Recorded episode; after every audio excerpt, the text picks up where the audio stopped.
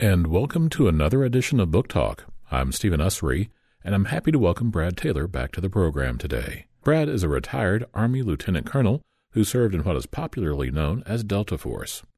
After his service, he became a thriller author, creating the Pike Logan series.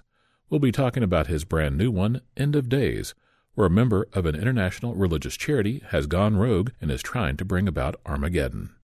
Brad, the end of days starts with a paraglider instructor prepping for a flight in Switzerland, and that seems like a beautiful backdrop for a beautiful day. But since we're in a thriller, things are getting ready to go very wrong. Absolutely. The the biggest problem I had writing this book was COVID. I couldn't travel for this one, so I had to use luckily only 10% of my book research travel trips actually end up in a book and so I was digging around and uh, my wife had actually done that very trip. So I had videos of it and everything else and so I used it beyond the traveling, how has COVID affected you? Do you always draft at home or are you draft on the road while you're researching too? Or how, how does that work? It's actually affected me pretty poorly. I don't even have a writing room. People talk about their writing desk. I don't have one. I have a laptop. When I'm writing, wherever I am, I can write. Luckily, it used to be luckily I could write wherever I am.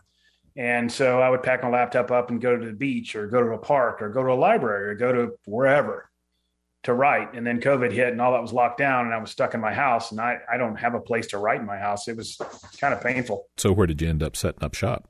On the couch. and my wife got sick of that. She's like, you got to figure something out. You can't sit here in the den all day typing. It comes up in the course of the book, people talking about how COVID lockdowns and restrictions have affected the Intel community. What have you noticed when you're talking with your colleagues in the community? Oh, it definitely has if you're talking about task force obviously is a fictional organization. It doesn't really exist but it plays with the same parameter rules of anybody else who's operating clandestinely. And if you're operating clandestinely if you wanted to fly overseas at that particular point in time you had to have official government reason to go. Well if you're operating for the government but you're not you're disavowed from the government you're undercover you don't get to fly. It's had huge impacts all over the place even just the COVID tests themselves, if you're going through, you know, we're all worried about uh, biometrics or the intelligence community is worried about biometrics because once your fingerprints gets taken in Dubai, you can no longer use that alias anywhere else because Dubai's got your fingerprint. Well, now when you're talking about doing COVID tests and everything else, you've got doctor's notes and all kinds of stuff. Database is getting built against your persona. So, yeah, it's a threat. And I would assume that comms, communication technology takes on a lot more significance during this time. So that opens up a lot more avenues in the surveillance in that way. People have been working on that type of, you call them cove comms. They, they've been working on clandestine communication, covert communications for years and years and years. But there is no way to beat face to face. I mean, I've done a lot of operations like this where you're trying to control an operation, you know, simply through communications, even if it's just cell phone or, or uh, email or whatever something's going to get lost in translation. And when I decided to write this book, I, I mean, you have a dilemma. Uh, in fact, uh, we were talking before we came on air about Mark Greaney. He was like, I'm not going to use COVID. And I was like, well, I think I have to. It's current event and I have to talk about current events. And there's pluses and minuses of COVID. A plus would be, I mean, not to say it's a true plus, but there's surveillance cameras all over the world now, cell phones all over the world. Everybody's wearing a mask. And if you put on sunglasses and a hat, nobody, you're not going to figure out who that is. The Boston bombing went off and they found those guys based on surveillance footage. Well, if they were all wearing a mask and everybody had on sunglasses, we'd have never found those guys. Um, the minuses are nobody's flying anywhere. And I was like, how am I going to get rid of this? How am I going to do this? Well, I, I found out that Israel has a huge vaccination rate and they were allowed into the EU while America was not. So that's what I decided to fly is the series going in real time or do you have a compressed time for him and just whatever happens to be the news of the day does find its way in there? No it, it goes in real time to a certain extent. For instance american trader my last book i went to taiwan went to australia did all the research had the sight sound smells of the battlefield the culture and all that. And then covid hit and i wrote that entire book in covid but then i was like how am i going to write about this now? I mean if pike's doing surveillance in the sydney harbor there's only going to be two people on the street, the target and him. You can't do surveillance that way. How's he going to fly around when there's no planes flying? So I backtracked it to uh, the time I did the research. And for this one, I looked at it and said, okay, here's what's going on. What do I think is going to happen in the future as far as COVID goes? And on the one hand, I could have said January 2021 or 2022, COVID will be gone, so ignore it. but I looked at all the stats and said, no, COVID's still going to be around. You've got to address it. I mean, the worst case would be somebody would pick up the book and go, "Phew, I went through all that. I don't want to read about it." best case would be, uh, I mean, not, I mean, obviously, it's not the best case, but best case for the book would be COVID's still around, and people are like, "Yeah, I know exactly what he means." And unfortunately, I was right on my prediction. Well, and in the book, it's not like it's a constant presence. It's just another variable they have to account for in, in all their logistics. Absolutely. Yeah. I don't want to make it sound like I was writing a COVID book. That's not the case. It was just something else I had to take into account. And you're, you're absolutely right. Did you ever think about just writing a, a rom com with Pike and uh, his lady friend at that time? My mother in law would like that, though.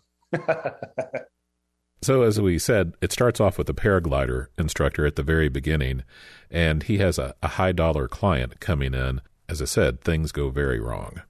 Yeah. The whole book came about I was doing research for Ring of Fire. I'd come out of Morocco and uh, had a layover in Rome, and so I became the Great American Tourist and took a Segway tour.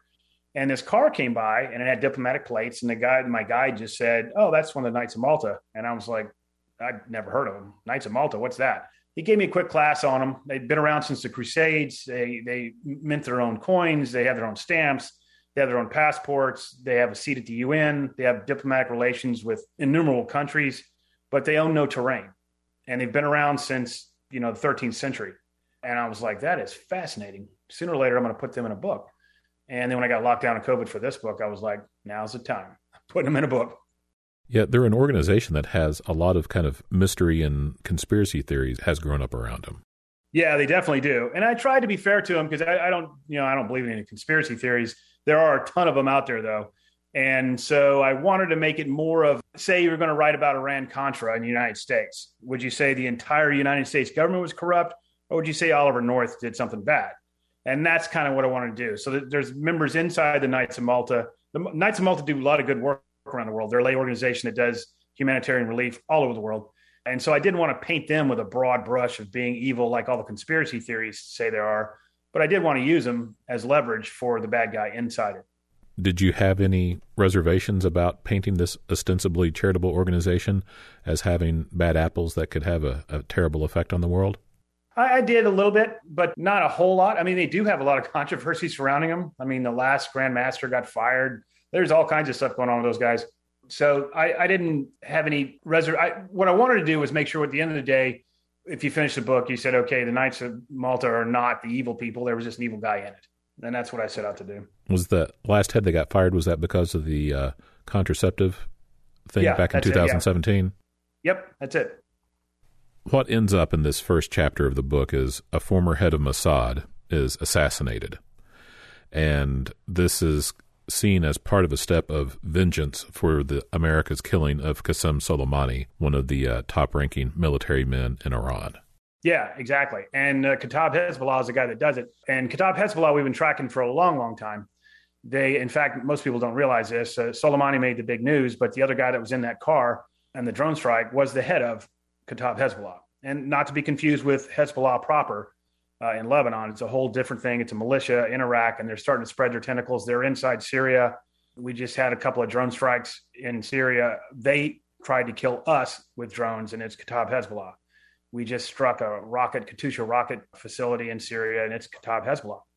They're uh, growing bigger and bigger, and they're under the sway of Iran. And so this guy is saying, you know, I'm going to leverage these guys to do my bidding.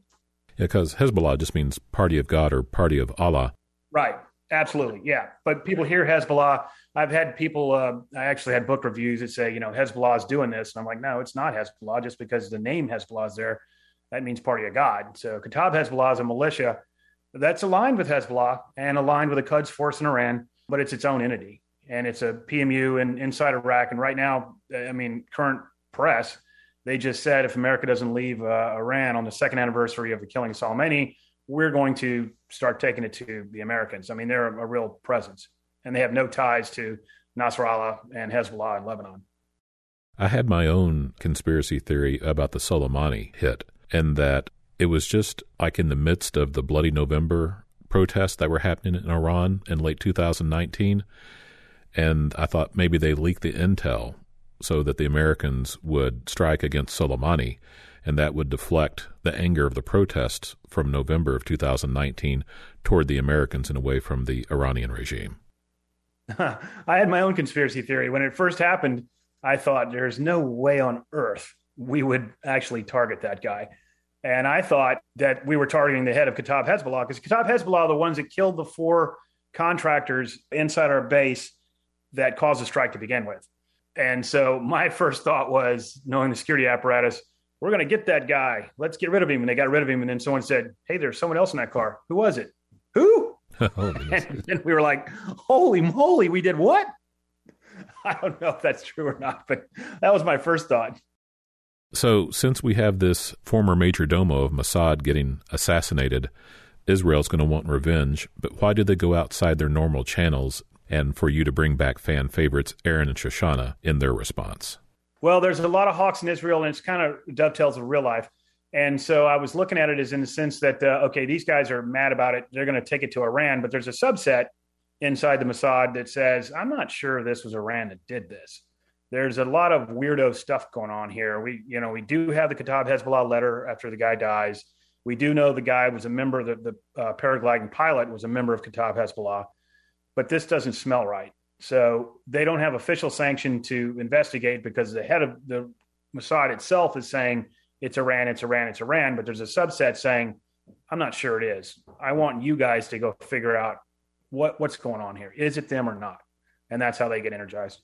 It seems in several thrillers I've read that, you know, we have not the obvious choice who may be being used as a patsy for this larger idea behind the scenes. Does that really happen in the intelligence world, or is that just something that we say for thrillers? Uh, it doesn't happen as much as it does in thrillers, I'll tell you that. But there certainly have been plenty of times that groups have been leveraged for operations against United States interests, and they think they're doing the right thing. Yeah, yeah, it's all God and country for me, but they're really being manipulated by another head of state, another foreign state that's trying to cause a problem. What are Aaron and Shoshana's ideas about going on this mission? What is their remit, and how do they feel about doing it? They're running their own security company now. Aaron has no illusions about what's going on here. They're going to be used and tossed aside. The reason, the very reason they're hired is because they're expendable and they have plausible deniability. If something goes wrong, the Mossad will say, I don't know who those guys are. Kind of like Putin does with the Wagner group, you know, in Central African Republic or Syria or anywhere else. When Wagner group guys get killed, everybody says, Up, oh, there's a Wagner group. And he says, I don't know who those guys are. I'm not directing them. And so it gives them some plausible deniability to do it. Well, Aaron and Shoshana say, okay, if you're going to hang me out to dry, I'm going to get my own team and that's when Pike and uh, Jennifer and the crew come into play.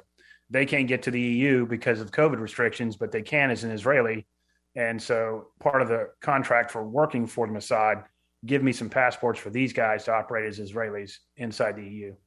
And Shoshana, not only does she have skills, she has a gift. Yeah, she's got a kind of a weirdo gift of being able to sense something that's wrong. And sometimes she's not sure why it is, but she just knows it's bad she can also sense the good.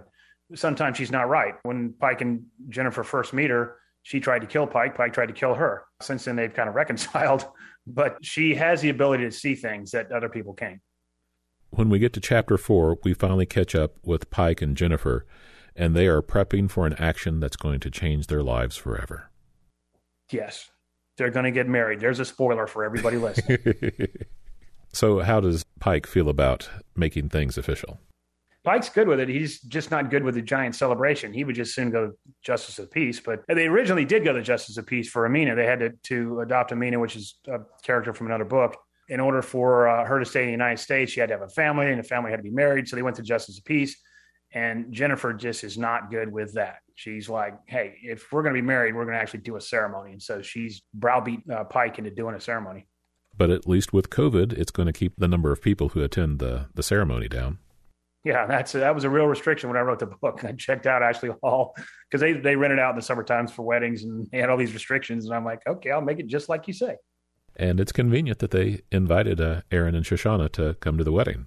Well, they I wrote a short story called The Infiltrator, where Pike and Jennifer went to their wedding in Tel Aviv.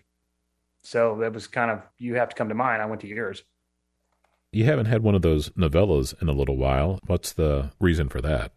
Main reason is I just didn't have haven't had time. I, I mean, I did exit fee uh, right before uh, American Trader. No, it was right before Hunter Killer. You're right. Has been some time, and I'm I am writing a novella for this, which is the honeymoon, basically the honeymoon with Pike and Jennifer and Amina. What do you think Pike is going to be like in the future as he ages, slows down, the reaction times are a little bit slower? How do you think he's going to feel about not working in the field anymore? Oh, that's not going to happen. I I decided that. So, I mean, I didn't think I'd have one book published, much less 16. And so I never put any thought of that. Eventually, when I got to about book five or six, I'm like, oh, well, you really got to start thinking about this. And, you know, what are you going to do? Because the team members are changing over, the presidential administrations are changing out, things are happening. And so uh, I saw Robert Crais one time at a conference and I cornered him. He writes the Elvis Cole novels and the original Elvis Cole novel, I, I think it was uh, The Monkey's Raincoat, written in the 80s. Elvis Cole was a uh, Vietnam vet. And uh, back then that worked. Well, he's still writing Elvis Cole novels. And I was like, how's he getting away with this? And so I asked him, I said, what'd you do? And he said, I just made a determination that Elvis Cole's like Superman. He never ages. Everything else will change around him. In the earlier books, he always went to a payphone. Now he's going to computers, but he's not going to age. And so I said, that's what I'm doing. What do the readers think of that? Nobody's complained. What do you mean? well, just you know, has anyone remarked to you saying, "Hey, Pike has got a, all the stamina for a guy that's getting on in age"? Yeah, well, I never mention his age anymore. as far as they know, he's not getting on in age. He's the same age. In chapter five, we meet Garrett, and he is not a good man. You should have met him in chapter one. I got cut. Anyway, oh. go ahead. What was the reason for cutting chapter one? In chapter five, you get some flashbacks to his first killing. In chapter one, it was the first killing. And uh, my publisher said, that is just too brutal and gory. We don't want to open the book like that. And I'm like, yeah, you do. You want to know this guy's bad. But they won, they got cut. so well, and it brings up an interesting thing because it talks about how in chapter five he's killing the third sex worker prostitute he's killed in his current string killing, but he's killed other people before. And so we've got this divide of, you know, killing in a professional sense and killing for personal, and that we do view those things very differently. He's definitely killed in a professional sense. He's a soldier, he's a special forces guy, but he's got some serious conflicted issues after what happened to him in Syria he doesn't want to kill. He just ends up killing in a rage. Then he starts to enjoy the killing. Yeah, he's he's blacking out after the the kills. Boy, it seems like that would put him in a, a vulnerable position. He realizes that he's he knows in his own heart he's not doing the right thing. So anyway, that's the story on him. He's you know he had horrific stuff that happened to him in Syria. Now it's twisted his brain. He's lost all his neural synapses and he's turned into a serial killer. So it's an interesting contrast to people like Pike and Shoshana and Aaron, who have lived through horrific things, but they have managed not to become damaged by it in that way. Yeah, he's he got some things twisted in his brain where he now fully believes what he's doing. And, and when I write an antagonist, I really want everybody to understand, you know, where the guy's coming from. Nobody's born evil; they become evil for whatever reason. I've sat across from plenty of terrorists uh, that have killed multiple people, and when you're talking to them, they're laughing and joking, and you're interrogating them. There, it's funny and ha ha ha. And I'm like, why is this guy killing everybody? Well, the truth is, he doesn't think he's the bad guy. He thinks I'm the bad guy. He just got caught. It's not like a bank robber who knows he's doing something bad and trying to make money. They think they're doing the right thing. And so I always try to capture that on the page. Like uh, the widow strike, I wrote a, one of my best antagonists ever was a woman who's called a Black Widow in, in Chechnya. The government of Chechnya was disappearing a bunch of people for you know any reason whatsoever and torturing them. And they left a bunch of widows. The government had killed everybody, killed their family. And the widows ended up saying, okay, well, I'm going to take it to you and start blowing themselves up. And uh, they were incredibly destructive uh, because the females could get into where the males couldn't. And uh, they were really brave in how they blew themselves up. And make no mistake, they're doing bad stuff. But I wanted, when you read about the character, you kind of get where she's coming from. Yeah, she's doing some bad stuff, but I kind of see what's happening. And I kind of want to do that same thing with Garrett. He's a religious man and he has religious aims with his actions that he's taking, but it seems like he's still committing the sin of having pride and arrogance that he is the one that's going to bring about the tribulation. Absolutely. And that's, uh, I, I mean, I did a lot of research on dispensationalism and the greater or lesser degree that some people believe in the prophecies of the Bible, and some people believe in it completely. I mean, there's whole religions have been created on dispensationalism, uh, Seventh Day Adventists. I mean, the Branch Davidians in Waco. They that's exactly what they believe. I'm bringing about the tribulations. He has fallen headfirst into that and saying, in the old days, people used to look at that stuff and say, "I see the signs. Here's what's coming." When I say old days, I'm talking like even the Civil War. I see the signs in Civil War, World War One. I. I see the signs in, in World War One and in about 1940-ish, dispensationalism started saying instead of just seeing the signs, let's create the signs. All the Jews have to own Israel, which before 1940, everybody was like, that's never going to happen. Well, then it did happen. And then in 1967, they took over Jerusalem and the Temple Mount, but they didn't give the Temple Mount back to, uh, or they didn't seize the Temple Mount. They left it in the control of the Islamic Waqf of Jordan. And uh, that upset a lot of people. Like, well, no, no, no, we got to build the third temple. We own that thing. It's ours now. And so now they've started saying we need to create the conditions for this to happen instead of just waiting for it to happen. Let's start creating it. For instance, there's a cattle uh, rancher. I can't remember if it's Montana or Wyoming. And one of the biblical prophecies is you have to have a red heifer, uh, a purebred red heifer. So it's got red eyes and red snout and red hair and everything's red. And he said, Well, hell, I'm a cattle rancher. He went to Israel with a bunch of cows and started breeding them for red heifers because I'm going to create this thing right now. So there are people who are trying to create the tribulations in and of themselves instead of just sitting there looking for the signs. Ignoring the Bible says no one shall know the time or date of when it happens. right. And also, there's more than a couple of politicians in America whose support of Israel is based on that hope and not because of the belief that Israel deserves to exist.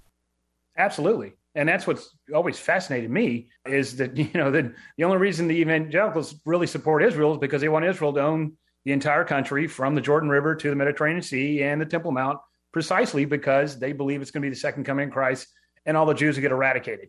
So I don't know why that you know Israel's like, yeah, bring it on.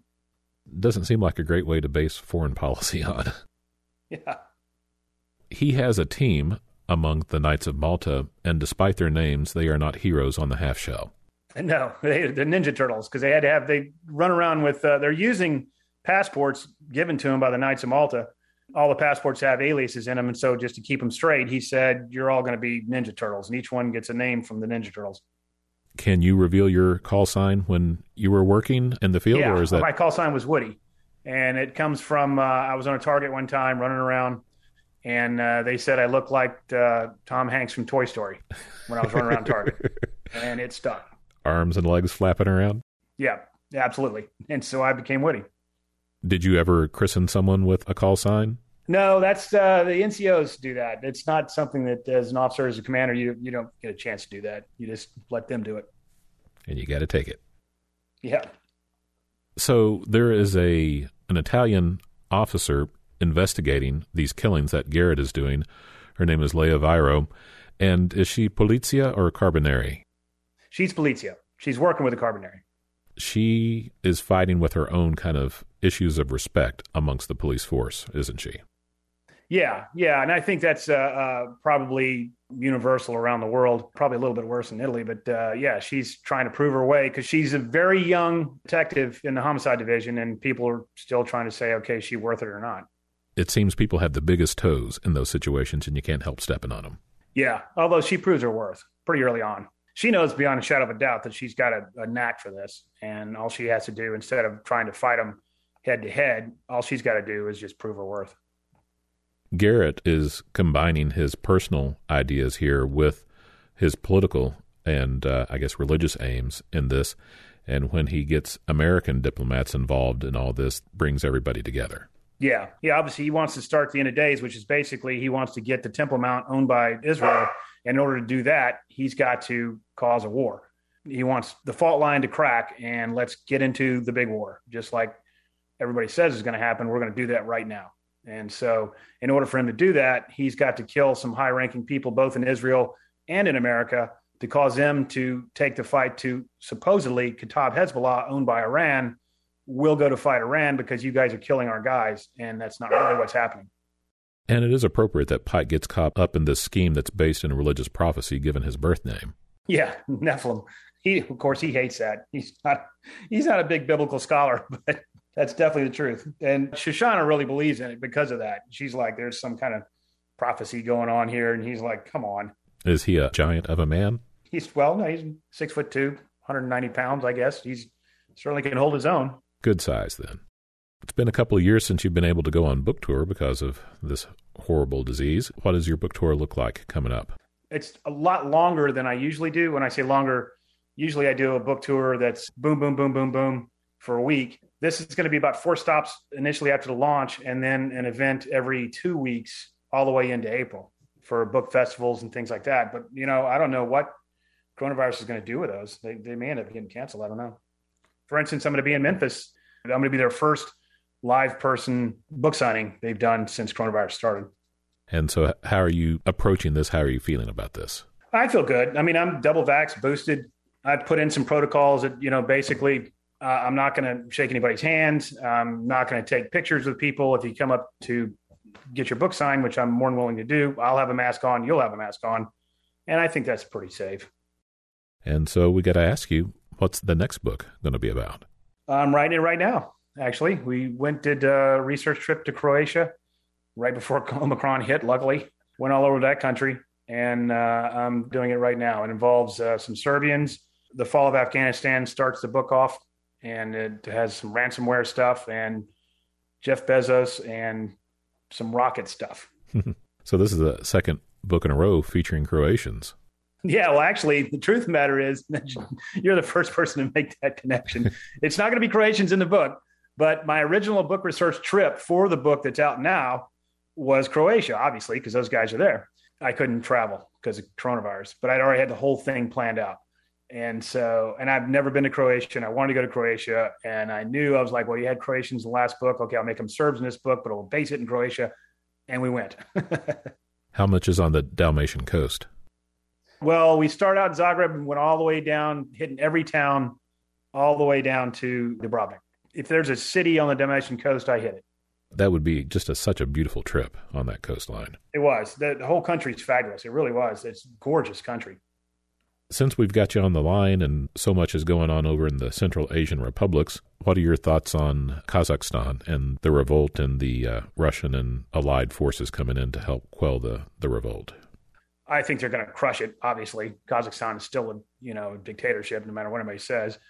And uh, there's two things that are going on. Uh, number one, the uprising has no leadership. There is no chain of command. There are no demands. It's just a bunch of people uprising, kind of like we saw here. You know, just a bunch of looting and running around mad about something, which means that they're not going to get anything out of that. But two, on the plus side, that's a thorn in his side for Putin. He's got 100,000 troops right on the Crimean border with Ukraine. Now he's going to have to direct his focus over here to quell this thing because he can't lose a sphere of influence on all of those ring states that are over there. And Kazakhstan, the president of Kazakhstan invited him to come in. He's got a brigade of paratroopers in there right now shooting the hell out of the protesters, but that's definitely a deterrent to doing it in Crimea. You can't do both. So on the plus side, he's not going to invade Ukraine anytime soon. On the bad side, kind of a protest without a purpose. Unlike America, you know, you can protest and rage and do all that stuff and you're not going to get shot. Over there, you protest and rage, they're just going to shoot you. And that's what they're doing now. Well, Brad, I want to thank you so much again for coming on Book Talk. It's been too long, and hopefully it won't be this long again. Thank you. Thank you for having me. It's good talking to you. Brad Taylor is the author of End of Days, which is the latest book in the Pike Logan thriller series, and it's published by William Morrow. I'm Stephen Usry, and this is Book Talk. Thank you for joining us today. Book Talk is produced in the studios of FM 89.3 WYPL Memphis, a service of the Memphis Public Library, a division of the City of Memphis. Book Talk is copyrighted by the Memphis Public Library, all rights reserved.